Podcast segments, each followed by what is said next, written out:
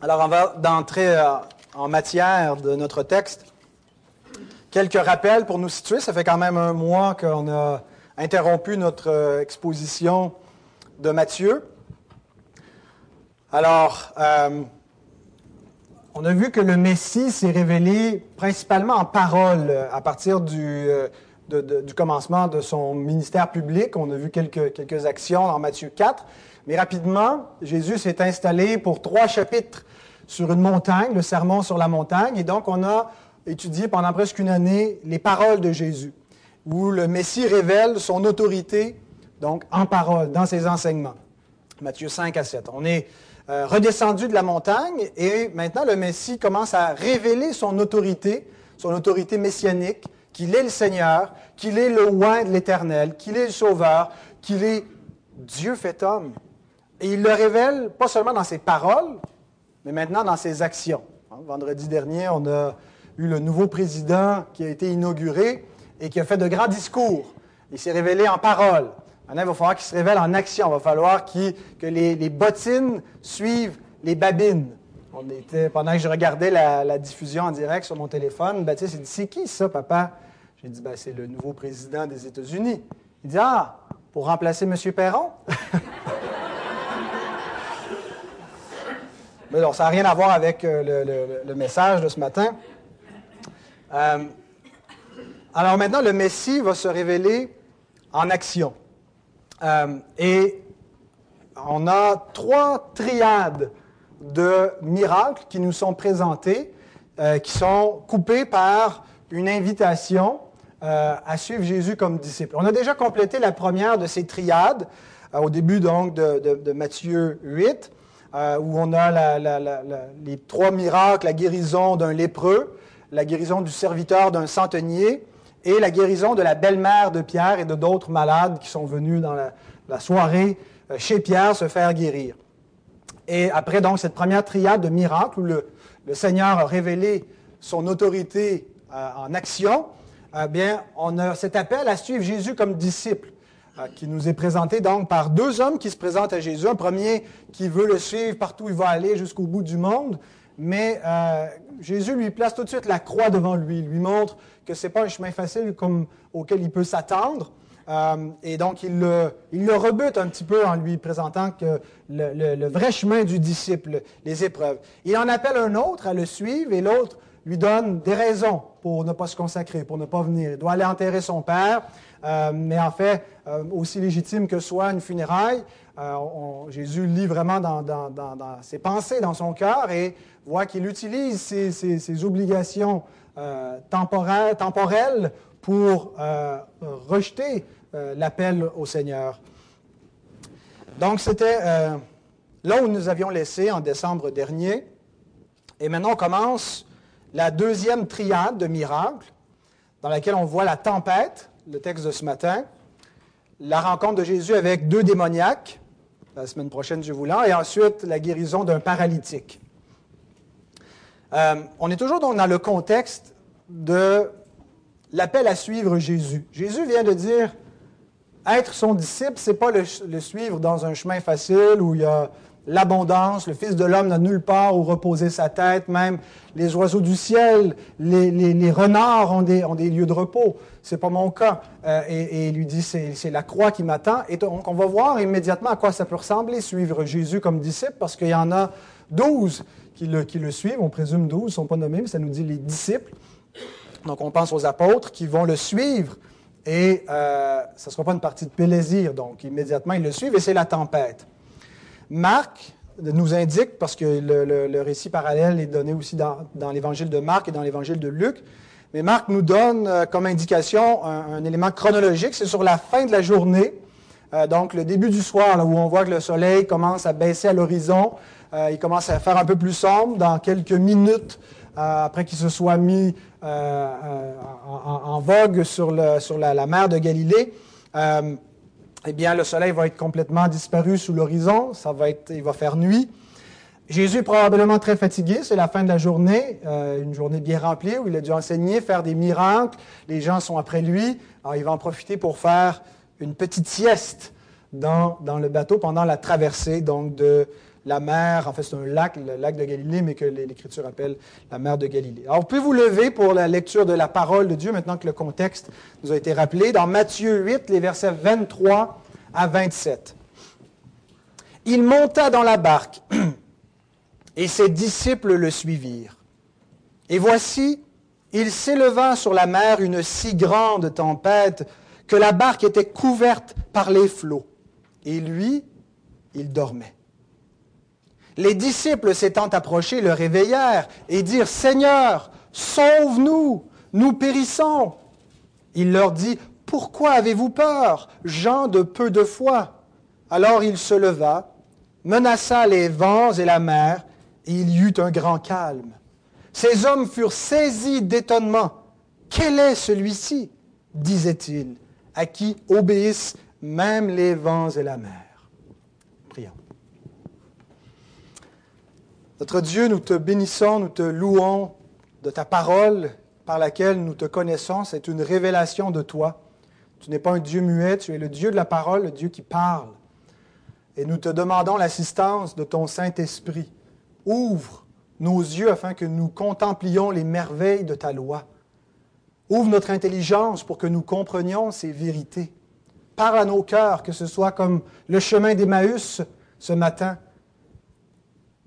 Fais route avec nous, Seigneur, et ouvre nos cœurs pour que nous puissions contempler ta gloire. Nous sommes semblables à ces disciples, souvent ballottés, Seigneur, dans des tempêtes, craignant, manquant de foi. Mais puisses-tu, par cette parole, affermir nos âmes, nous remplir de foi et de confiance en toi notre Seigneur, notre Sauveur. Amen. Vous pouvez prendre place?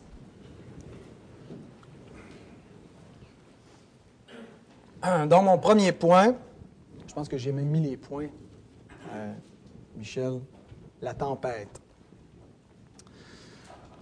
Alors Jésus monte dans la barque, c'est la fin de la journée, la mer est calme, les disciples suivent, L'embarcation, suppose, d'après nos connaissances archéologiques de l'époque, euh, pouvait contenir une quinzaine d'adultes assez confortablement.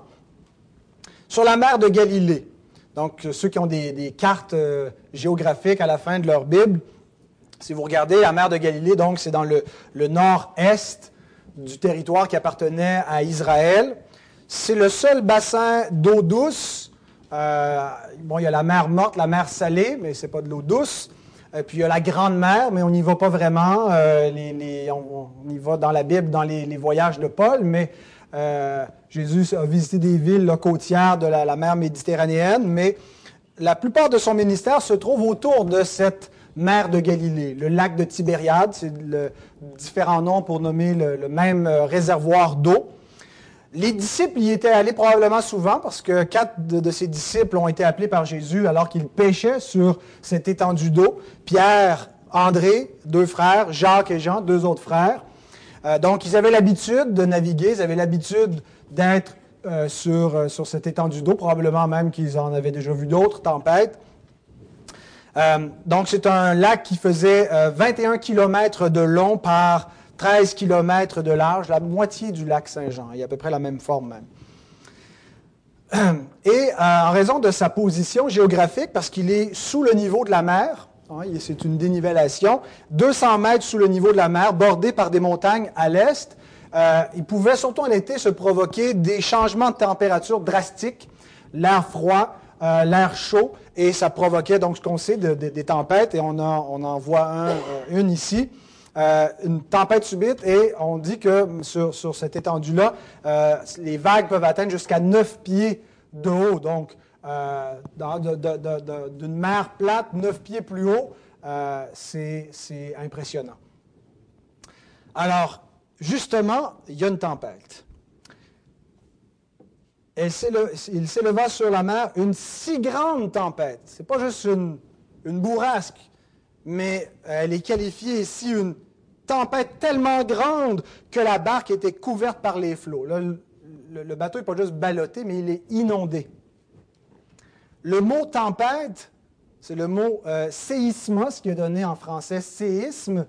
Donc on pense à un tremblement de terre, mais c'est vraiment l'idée d'une secousse. Il arriva une, une secousse tellement intense. Et, non seulement une secousse, non seulement un séisme, mais il est qualifié de grande, méga, ce qui est donné en français méga. Alors c'est une méga tempête, un méga séisme.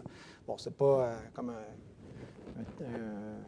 un, un, tsunami, hein, on s'entend, là, on met ça dans, le contexte, mais quand même, il y en avait assez pour les terroriser. Et rappelons-nous qu'au moins quatre de, ces hommes qui sont dans le bateau, c'est des marins.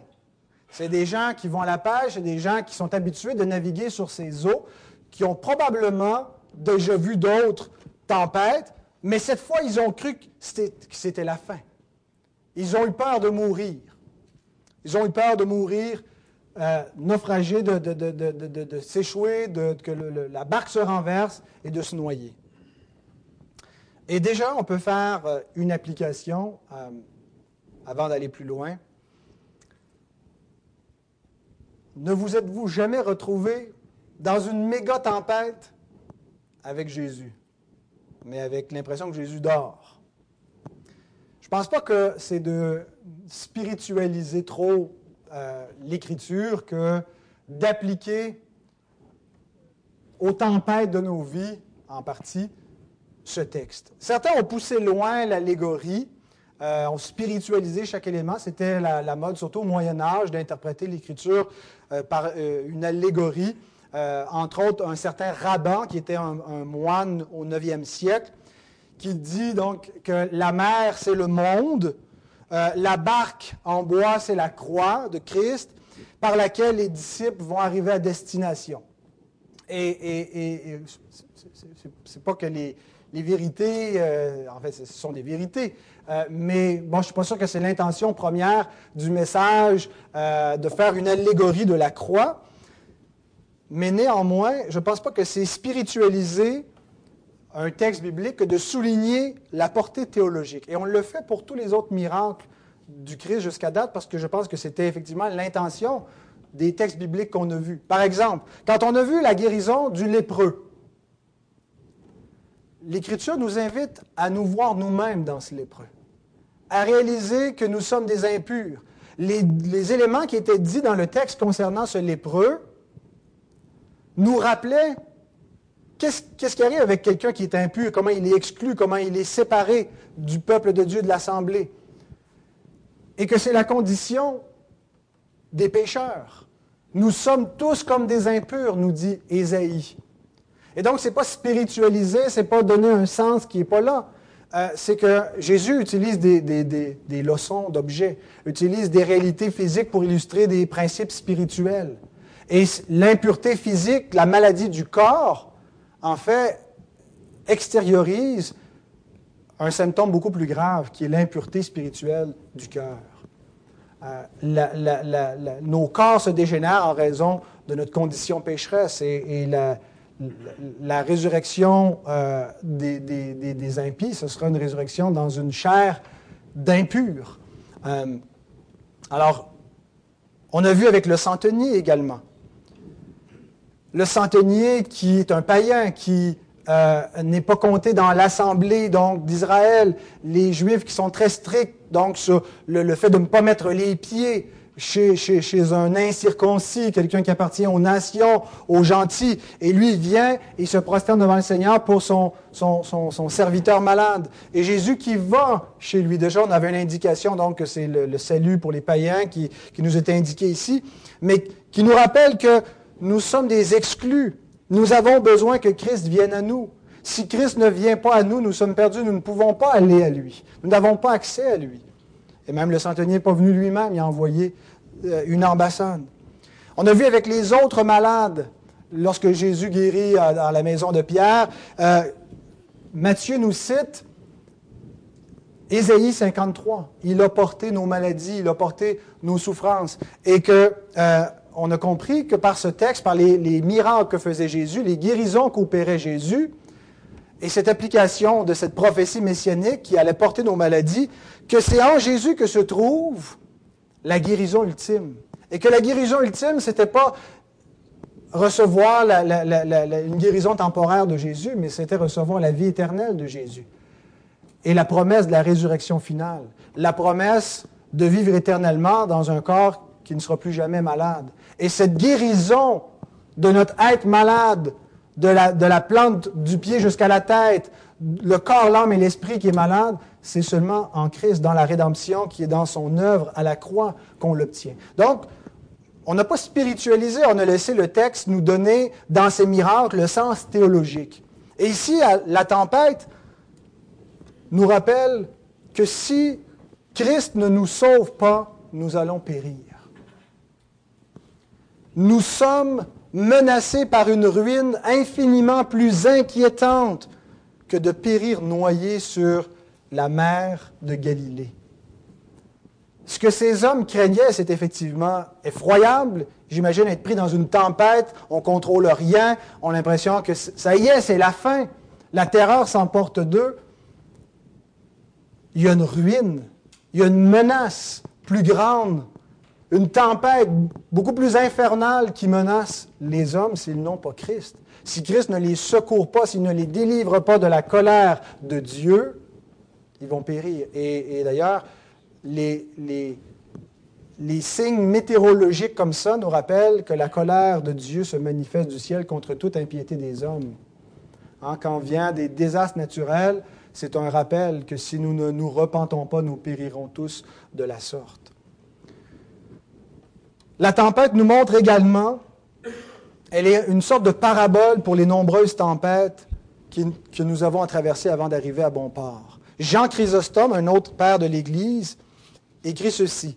Cette agitation de la mer était typologique de leur future persécution dont Paul parle, la persécution des disciples qui sont les mêmes disciples qui sont à bord avec Jésus, les apôtres, qui vont être persécutés plus tard. Ce qui est en train de leur arriver, c'est un peu une typologie, parce que Paul reprend un langage très similaire à celui de la tempête pour parler de ces persécutions dans 2 Corinthiens 1, verset 8. Nous ne voulons pas vous laisser ignorer au sujet de la tribulation qui nous est survenue, que nous avons été excessivement accablés au-delà de nos forces, de telle sorte que nous désespérions même de conserver la vie, comme les disciples dans cette barque. C'était donc un peu typologique des nombreuses souffrances, des nombreuses tempêtes que nous avons à traverser. Le Seigneur Jésus nous invite à monter dans sa barque. Ce n'est pas lui qui a suivi les disciples dans la barque, c'est les disciples qui l'ont suivi dans la barque. Il est monté, ils l'ont suivi. Il nous invite à le suivre. Et il ne nous promet pas un voyage sans avarie. Il ne nous promet pas une traversée tranquille, pépère. Faites un petit somme, les gars, il n'y a pas de problème. On se laisse aller, on met la voile, puis Dieu nous dirige. En fait, l'Écriture nous dit exactement le contraire, qu'avant le ciel, il y aura toutes sortes de tempêtes. C'est par beaucoup de tribulations qu'il nous faut entrer dans le royaume des cieux. Acte 14, 22. Les tempêtes peuvent être les tempêtes de la persécution, les tempêtes de la vie auxquelles tous les autres hommes, pas seulement les chrétiens, sont exposés. Toutes sortes de souffrances que Dieu va utiliser pour éprouver notre foi. Des maladies, des épreuves, des deuils, nommez-les. La question c'est, êtes-vous prêt à le suivre?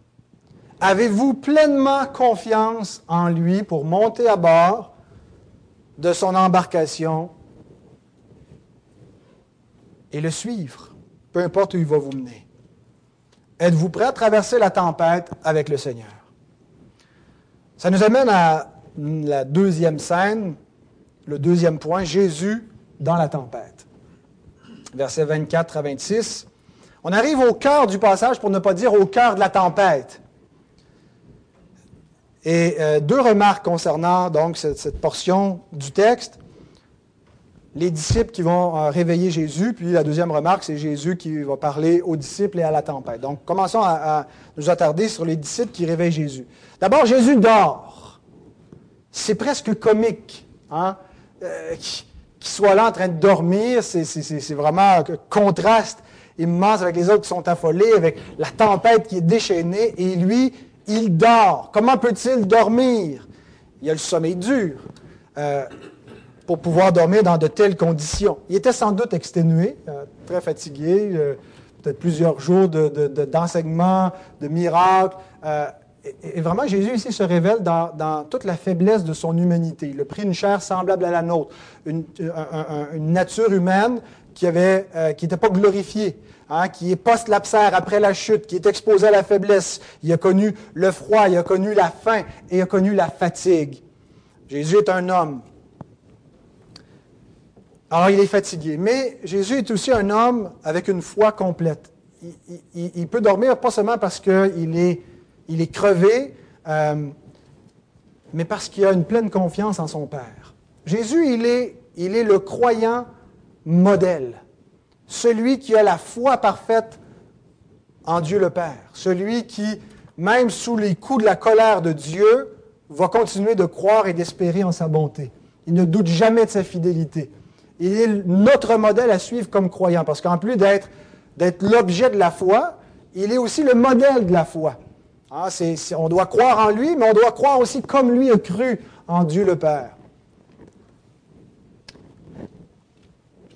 Donc, il a une foi complète, il se repose, il est bercé dans la tempête, dans les bras de la tempête.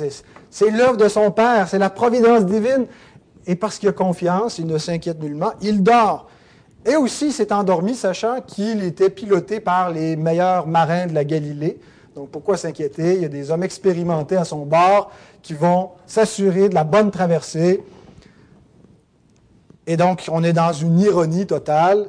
Les disciples certains des pêcheurs, apeurés, vont réveiller le charpentier qui n'a aucune expérience maritime pour demander son aide. C'est à eux de sauver leur maître, n'est-ce pas? Hein? C'est le rôle donc des serviteurs du roi de protéger le roi. C'est les rôles des serviteurs, c'est les rôles des disciples de protéger le maître. Mais eux, comme des, des, des faibleurs, des peureux, ne sont pas en mesure de le protéger, mais non seulement ça, ils, implorent son secours. Sont au bout de leurs ressources. J'imagine qu'ils ne l'ont pas réveillé tout de suite. La tempête est venue. On pensait qu'ils pourraient maîtriser tout cela. On va être de bons disciples. On va s'assurer d'un bon voyage à notre maître. On ne va pas l'embêter. On ne va pas le réveiller. Et on voulu sûrement le protéger, le sauver. Mais maintenant, ils sont au bout de leurs ressources. Et, mettons-nous en tête qu'eux, ils ne savent pas encore tout sur Jésus. On ne sait pas tout, nous non plus, sur Jésus, mais on lit ce texte-là en ayant lu les autres chapitres avant. Euh, on a lu Jésus qui nous est présenté comme Emmanuel, Dieu avec nous. Ils comprennent certains de ces éléments-là, mais ils ne comprennent pas tout. Ils n'ont pas encore leur théologie de l'union hypostatique bien fixée. Ils ne comprennent pas encore que l'homme qui dort à leur côté, c'est en même temps Dieu qui fait cette tempête-là. C'est pas clair dans leur esprit tout cela. Et, ça ne serait probablement pas clair pour nous non plus si on était euh, à leur place, même avec une très bonne théologie. Euh, notre, incrédulité, notre finitude humaine, notre faiblesse. Ils ne comprennent pas encore tout sur leur maître. Ils, ils, ont confiance en lui, ils croient en lui, ils le suivent. Et le Seigneur va utiliser ça pour révéler davantage qui il est à ses disciples. Il le découvre. Il le découvre à mesure que ces événements-là arrivent, que ces miracles, ces, incidents. Et donc, il se sert de cette tempête pour se révéler. Alors, il réveille Jésus, mais on sent qu'il y a probablement une certaine hésitation. La construction du, grec, même on le voit dans, le texte en français, s'étant approché, il le réveilla. Donc, ça ne dit pas qu'ils l'ont directement réveillé, mais ils ont commencé par s'approcher de lui. Hein? Puis le, le, temps du verbe, c'est qu'ils sont approchés avant de le réveiller. Bon, ça va de soi s'ils l'ont réveillé en le touchant, mais on sent qu'il y a une hésitation. Peut-être qu'ils avaient peur de, troubler son sommeil. Euh, il y en a qui sont grognons quand ils se font réveiller. Euh, il n'y a pas si longtemps, on faisait de l'exercice le matin à 7 heures euh, dans notre salle de jeu. On faisait de la corde à danser. On a réveillé notre voisine. Elle nous a appelés. Ben, ça s'est réglé très gentiment. mais euh, avez-vous déjà réveillé quelqu'un, euh, hein, puis il est, euh, il est, de mauvaise humeur? Peut-être qu'ils ont peur de réveiller le Seigneur. Hein, il va nous reprocher toutes sortes de choses. Matthew Henry écrit ceci. Il ne les dispute pas d'avoir troublé son sommeil par leurs prières, mais il les dispute de se laisser troubler eux-mêmes par leur peur. C'est pas à propos de lui-même, pas Arrêtez de m'écœurer, je dors. Mais il est, dérangé qu'eux se laissent déranger. Il est préoccupé par eux, par l'état de leur âme. N'hésitons jamais à crier à lui. N'ayons jamais cette espèce d'hésitation où on on n'est pas digne, on n'est effectivement pas digne de s'approcher du Seigneur. C'est par grâce que nous nous approchons de lui. Et ne pensons pas que parce qu'il doit gérer tout le monde, il a tant à faire qu'il ne peut pas s'occuper de nos petits bobos. Les cheveux de notre tête sont comptés. C'est pour nous dire qu'il se soucie du moindre détail de notre vie. Ne pensons pas que nous l'embêtons avec nos problèmes. Il nous reprochera peut-être notre incrédulité, mais jamais notre foi. Il ne nous reprochera jamais d'avoir confiance en lui pour toutes les choses qui nous font peur. N'hésitons jamais, ne nous disons jamais, c'est trop banal, pourquoi je prierais pour ça? Euh, je dois prendre sur moi, je dois faire un homme ou une femme de moi. Le Seigneur ne nous reproche pas notre foi, il nous reproche notre incrédulité, il ne nous reproche pas d'avoir confiance en lui pour nous secourir de, de nos peines, de notre peur. Il ne reproche pas aux disciples d'avoir foi en lui pour les secourir, il leur reproche de ne pas avoir assez foi en lui et d'avoir peur. Alors Jésus dormait, mais Dieu ne sommeille ni ne dort. Psaume 121, verset 4.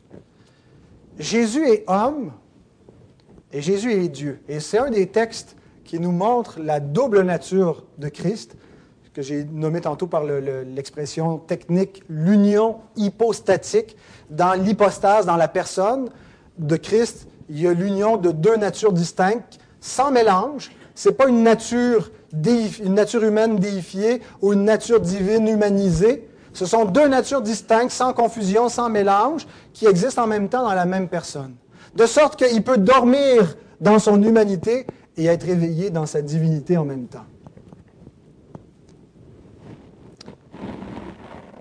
Cependant, même si Dieu ne sommeille ni ne dort, dans notre perspective, on a parfois l'impression que Dieu dort.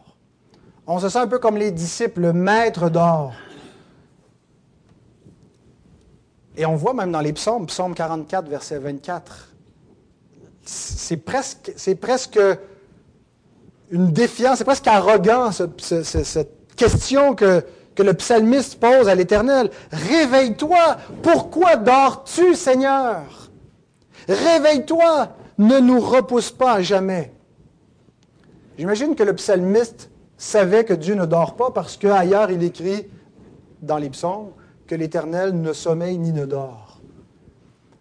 Il comprend en fait que c'est sa perspective à lui, qu'il perçoit les choses comme si Dieu s'était assoupi, comme si Dieu l'avait oublié. Et donc, la façon qu'il implore Dieu, qu'il intercède, qu'il demande son secours, c'est l'image de quelqu'un qui réveille une personne assoupie, qui réveille Dieu.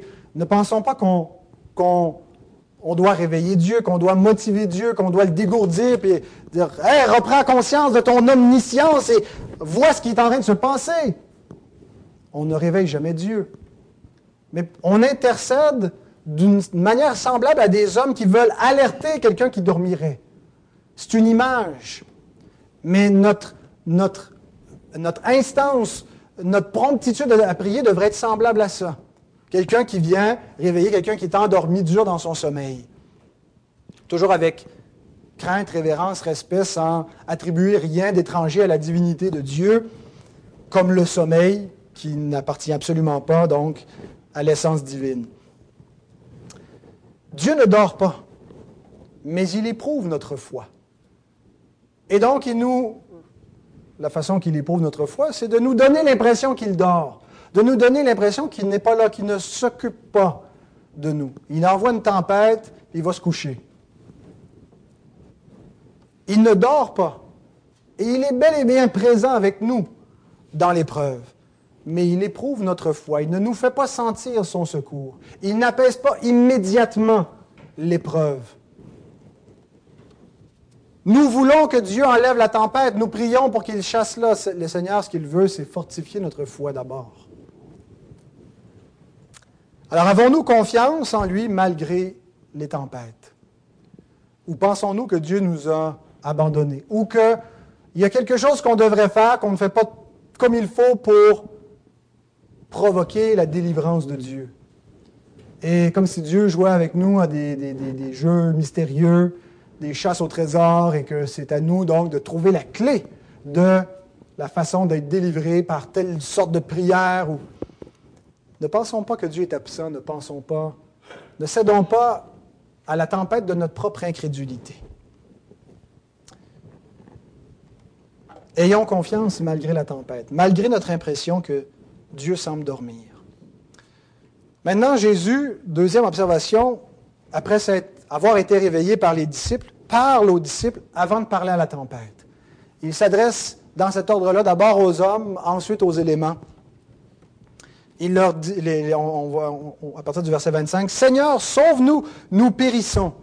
Il leur dit, Pourquoi avez-vous peur, gens de peu de foi? Alors il se leva, menaça les vents et la mer, et il y eut un grand calme. La prière des disciples doit être notre prière également. Nous devons désespérer nous-mêmes. Nous périssons. Nous devons faire ce constat dans notre vie, que sans son secours, nous périssons. Ceux qui pensent qu'ils peuvent se sauver eux-mêmes vont périr. Ceux qui savent qu'ils périssent et qui vont à lui en disant nous périssons et qui mettent leur confiance en lui, Seigneur, sauve-nous, sauve-moi, sont ceux qui seront secourus du Seigneur. Donc, le, fait qu'ils constatent qu'ils périssent et qu'ils prient à lui, ce n'est pas ce que Jésus leur reproche. Leur reproche, c'est pourquoi avez-vous peur, homme de petite foi? C'est un seul mot, ça, dans le texte grec, homme de petite foi ou gens de peu de foi. Vous êtes de petite foi, c'est un adjectif. Vous êtes qualifiés comme des personnes ayant une petite foi. C'est comme ça qu'il les appelle. Ils ont confiance en lui. La preuve, c'est qu'ils viennent auprès de lui, c'est en lui qu'ils se confient, c'est lui qui prie de, les délivrer. Mais ils n'ont pas suffisamment confiance en lui pour ne pas avoir peur. Ça ressemble vraiment à pas mal tous les disciples du Seigneur. On a confiance en lui, mais pas complètement. On n'est pas complètement délivré de nos peurs. Nous sommes des croyants de petite foi. Charles Spurgeon écrit, Si c'est à bon droit que nous avons la foi, forcément nous sommes dans l'erreur d'avoir peur. Je relis cette phrase. Si c'est à bon droit que nous avons la foi, si nous avons raison d'avoir la foi, forcément nous sommes dans l'erreur d'avoir peur. Une petite foi d'un côté est très précieuse, mais d'un autre côté est injustifiable. Pourquoi une petite foi en un grand Dieu? Il est bien que ce soit la foi, il est mauvais qu'elle soit petite. Autrement dit, s'il est digne d'une quelconque foi, ce ne peut pas être une petite foi. Si le Seigneur est digne de foi, s'il est le Seigneur, pourquoi une petite foi? Pourquoi n'avons-nous pas plus confiance en lui? Pourquoi nous laissons-nous troubler si facilement par la tempête? Attention, néanmoins, je voudrais souligner qu'une petite foi est suffisante pour être sauvé par le Seigneur.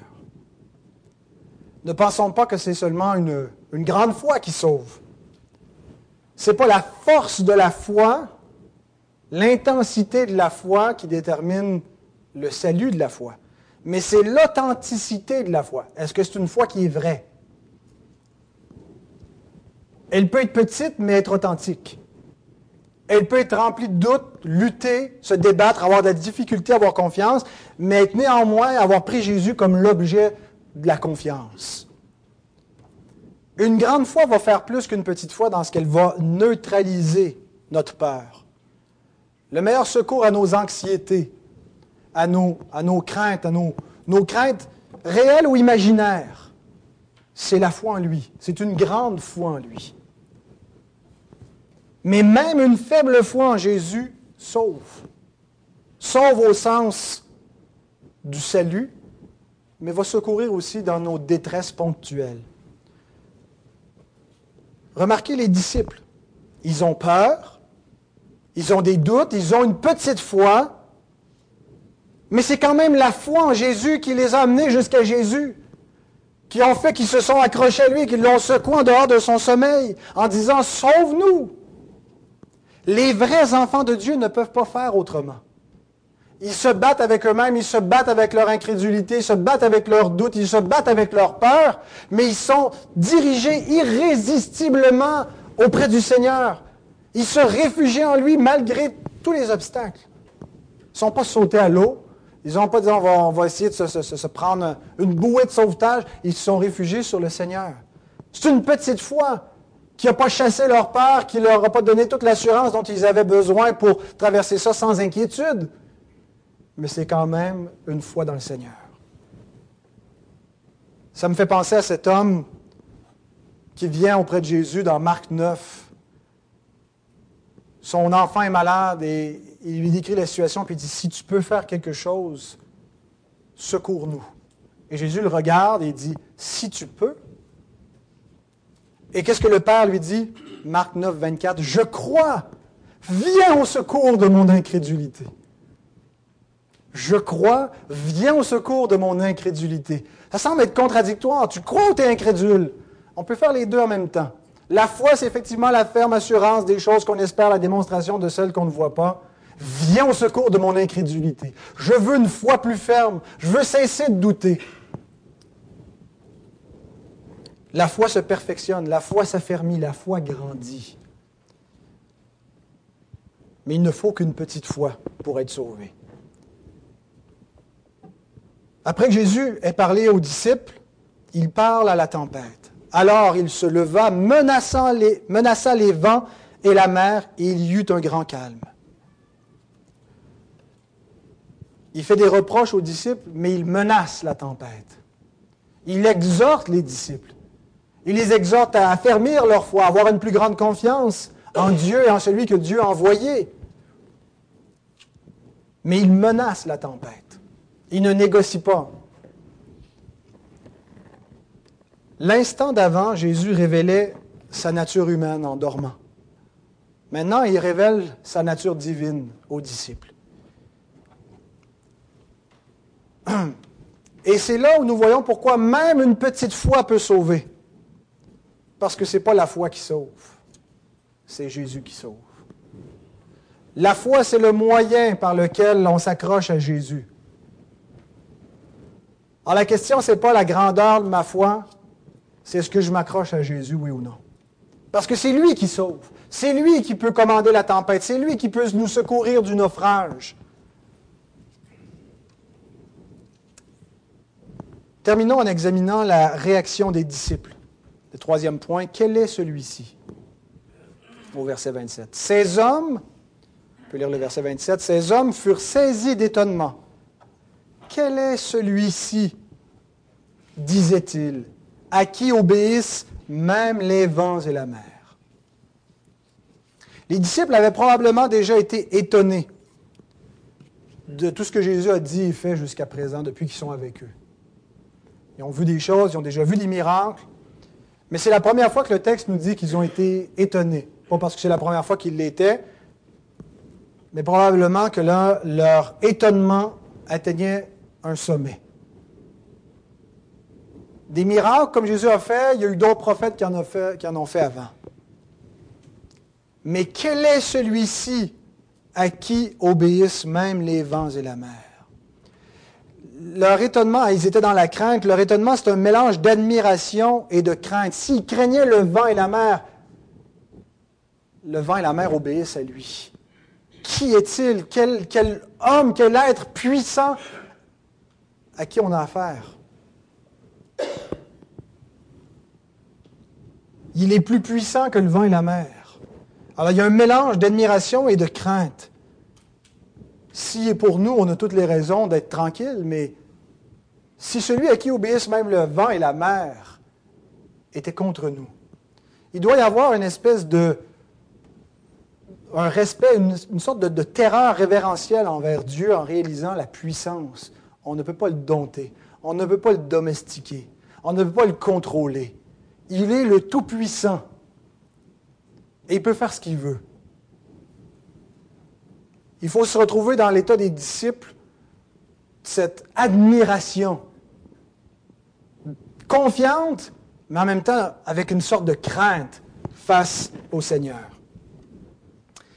Et il pose la question centrale de la foi, la question la plus importante de la foi chrétienne, la question la plus importante de l'existence. Quel est celui-ci? Ils ne disent pas simplement qui est-il, mais qu'est-il. Le mot grec ne veut pas simplement dire c'est qui ce gars-là, mais c'est quoi ça? De quelle sorte est-il? De quelle espèce, de quelle classe est-il? Ce n'est pas seulement une distinction qualitative entre lui et nous. C'est une distinction quiditative du latin quid qui veut dire quoi? Il n'est pas seulement plus grand que eux, il est d'une autre sorte. Il est comme eux, mais il est différent. Qu'est-il? Devant, devant qui, devant quoi sommes-nous?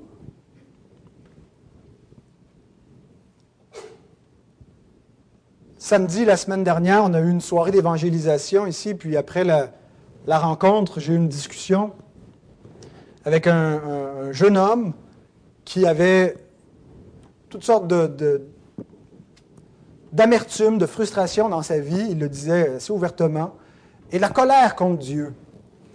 Et il était irrité par le, message qu'on lui martelait. Il en avait marre de ces messages, de ces discours, de ces doctrines qu'on prêche, qu'on proclame. Puis a envie de voir plutôt des actions, puis voir un modèle de vie. Et moi, je l'évangélisais et je le pressais et, je le martelais avec cette question. Tout se résume à qui est Jésus? C'est pas premièrement à propos des œuvres que tu vas faire, puis de la bonne vie que tu dois mener, puis comment tu peux te guérir de tes blessures de ton enfance. Tu dois te positionner devant une question théologique. C'est le message du christianisme. Peut-être que tu n'en as rien à faire du christianisme. Peut-être que tu dis que cette question-là est banale, tu n'en as pas besoin pour ton existence. Mais tu vas réaliser dans ton éternité, si tu as ignoré cette question, quelle était la plus centrale, la plus importante. Tu vas regretter toutes les thérapies, tout ce que tu as pu faire, tout ce que tu as pu remplir ton âme de divertissement pour oublier ta misère, si tu as ignoré cette question. Qui est-il? Qui est Jésus? Est-il un simple personnage historique ou Dieu Tout-Puissant fait homme pour nous sauver? Le but des miracles est de faire naître la foi en nous, pour croire en lui, pour croire qui il est et ce qu'il est. Jésus dit dans Jean 8, verset 24, Si vous ne croyez pas que moi je suis, Louis II traduit, Si vous ne croyez pas ce que je suis, vous périrez dans vos péchés. Si vous ne croyez pas ce que je suis, vous périrez dans vos péchés, qui peut être traduit si vous ne croyez pas que moi je suis. Le moi je suis d'Exode 3.14, que moi je suis l'Éternel. Je suis celui qui est. Si vous ne croyez pas ce que je suis, si vous ne croyez pas, si vous ne comprenez pas qui je suis, que vous ne croyez pas en moi, ou que vous croyez en un faux Christ, que vous avez redéfini ce que je suis, vous périrez dans vos péchés. C'est la question la plus importante. Qui est Christ? En quel Christ croyons-nous? C'est la question que les disciples posent. Et ils la posent à cause d'un événement qui vient de se produire. Le vent et la mer obéissent à cet homme-là. Qu'est-il? Qui est-il? Parce que le vent et la mer n'obéissent qu'à Dieu. Mettez-vous dans la peau des disciples. Vous n'avez pas eu le cours de doctrine 101. Vous n'avez pas encore lu les évangiles pour comprendre la pleine révélation. Il commence à comprendre qui est le Messie. Il n'est pas simplement un homme envoyé de Dieu, c'est Dieu qui s'envoie lui-même dans une condition humaine. C'est le Fils éternel de Dieu qui partage la condition divine, qui vient dans la condition humaine pour nous sauver. Il le découvre au travers de cet événement-là. Pendant la période des fêtes, j'ai lu le livre de Job. Et j'aime à la fin, après les plaidoyers, c'est Dieu qui parle. Et voici une des, réponses que Dieu dit à Job. Pour parler de la distinction coéditative entre Dieu et l'homme, Dieu n'est pas comme l'homme. Voici la question, Job 38, versets 8 à 11. Qui a fermé la mer avec des portes? Quand elle s'élança du sein maternel, quand je fis de la nuée son vêtement et de l'obscurité ses langes, quand je lui ai imposé ma loi et que je lui mis des barrières et des portes, quand je dis tu viendras jusqu'ici, tu n'iras pas au-delà, ici s'arrêtera l'orgueil de tes flots. Qui commande à la mer? Pas l'homme, Dieu. Les psaumes nous donnent une série de, passages où Dieu parle à la mer, parle au vent et tout obéit à sa voix. La voix de l'Éternel, psaume 29, verset 3, retentit sur les eaux. Le Dieu de gloire fait gronder le tonnerre. L'Éternel est sur les grandes eaux. La voix de l'Éternel est puissante. La voix de l'Éternel est majestueuse. Psaume 65, verset 8. Il apaise le mugissement des mers, le mugissement de leurs flots et le tumulte des peuples. Psaume 89, 9 et 10. L'Éternel Éternel, Dieu des armées, qui est comme toi, puissant, ô Éternel? Ta fidélité t'environne. Tu domptes l'orgueil de la mer quand ses flots se soulèvent. Tu les apaises. Un peu plus tard, on va lire dans le temps de prière, mais je le dis pour ceux qui, qui vont entendre plus tard ce message à la radio ou ailleurs, de lire le psaume 107, versets 23 à 32. C'est ce qu'on va lire plus tard, qui nous raconte l'histoire des disciples ceux qui étaient dans la mer ballottés par les vagues, et la voix de l'Éternel a apaisé le calme. Le point est le suivant. Matthieu, qui comprend ces, passages-là, les disciples qui, ont dans leur, leur, tête ces passages des psaumes où c'est Dieu qui parle à la mer, qui parle au vent, et que tout lui obéit, veut qu'on comprenne que Jésus, c'est l'Éternel. Proverbe 30, verset 4. Qui est monté aux cieux qui en est descendu? Qui a recueilli le vent dans ses mains? Qui a serré les eaux dans son vêtement? Qui a fait paraître les extrémités de la terre? Quel est son nom et quel est le nom de son fils, le sais-tu? C'est effectivement le Fils qui est descendu des cieux, celui qui commande au vent et à, la mer. Naoum nous dit ceci, l'Éternel marche dans la tempête, dans le tourbillon, les nuées sont la poussière de ses pieds, il menace la mer et la dessèche. L'Éternel, Yahweh, Jéhovah, Dieu, c'est Jésus. Jésus, c'est l'Éternel qui s'est fait homme. C'est l'Éternel qui s'envoie lui-même dans le monde. Quand on dit qu'il est le Fils de Dieu, on ne doit pas en faire une entité séparée. Il y a un seul Dieu, il n'y a pas trois centres de conscience, il n'y a pas trois pensées divines. Il y a un Dieu et c'est quelque chose de mystérieux où Dieu s'envoie lui-même. Dieu le Père, Dieu le Fils, Dieu le Saint-Esprit. La deuxième personne éternelle, la Trinité, l'éternel Dieu est venu dans le monde.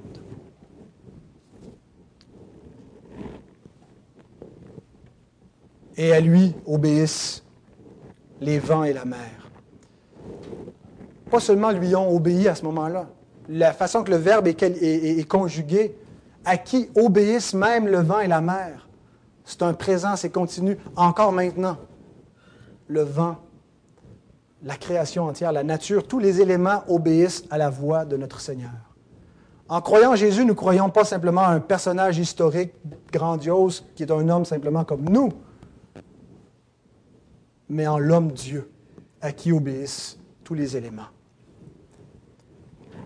Et c'est en raison de qui il est, en raison de ce qu'il est, qu'est-il, que nous ne devons avoir peur de rien. C'est quand nous comprenons qui il est, ce qu'il est, quand nous comprenons et que nous croyons en lui que nous sommes délivrés de la peur, de nos angoisses. Comment pouvons-nous être délivrés de la crainte des hommes? Par la crainte de Dieu.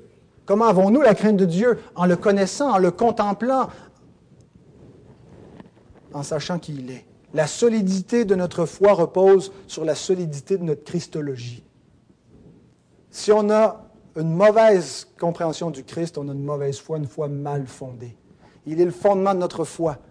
Une bonne Christologie, une bonne compréhension du Christ est un, fondement solide à notre foi. Et les vrais disciples savent en qui ils ont cru.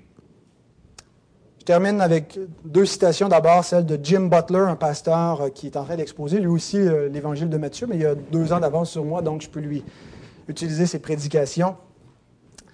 Le chrétien et le non-chrétien combattent les mêmes épreuves, les mêmes difficultés, les mêmes cancers, les mêmes tempêtes. La différence fondamentale vient de ce que le chrétien est d'abord, est à bord du bateau avec le maître de la nature. Le peuple de Dieu doit craindre Dieu par, les tempêtes de la vie. Et bien avant le pasteur Butler, le pasteur David avait dit la même chose. Ce pas David, c'était les fils de, les fils de Corée, je pense, qui ont écrit le psaume 46, 2 à 4. Dieu est pour nous un refuge et un appui, un secours qui ne manque jamais dans la détresse, dans la tempête. C'est pourquoi nous sommes sans crainte quand la terre est bouleversée. Nous sommes sans crainte, nous n'avons pas peur quand la terre est bouleversée et que les montagnes chancellent au cœur des mers, quand les flots de la mer mugissent, écument, se soulèvent jusqu'à faire trembler les montagnes. Nous sommes sans crainte. Pourquoi? Parce que nous avons confiance en l'Éternel, notre Dieu. Et bien aimé, il y a une seule application. Contemplez votre Dieu et fortifiez votre foi en lui. Et c'est comme ça que nous serons délivrés de la crainte. Que le Seigneur bénisse sa parole.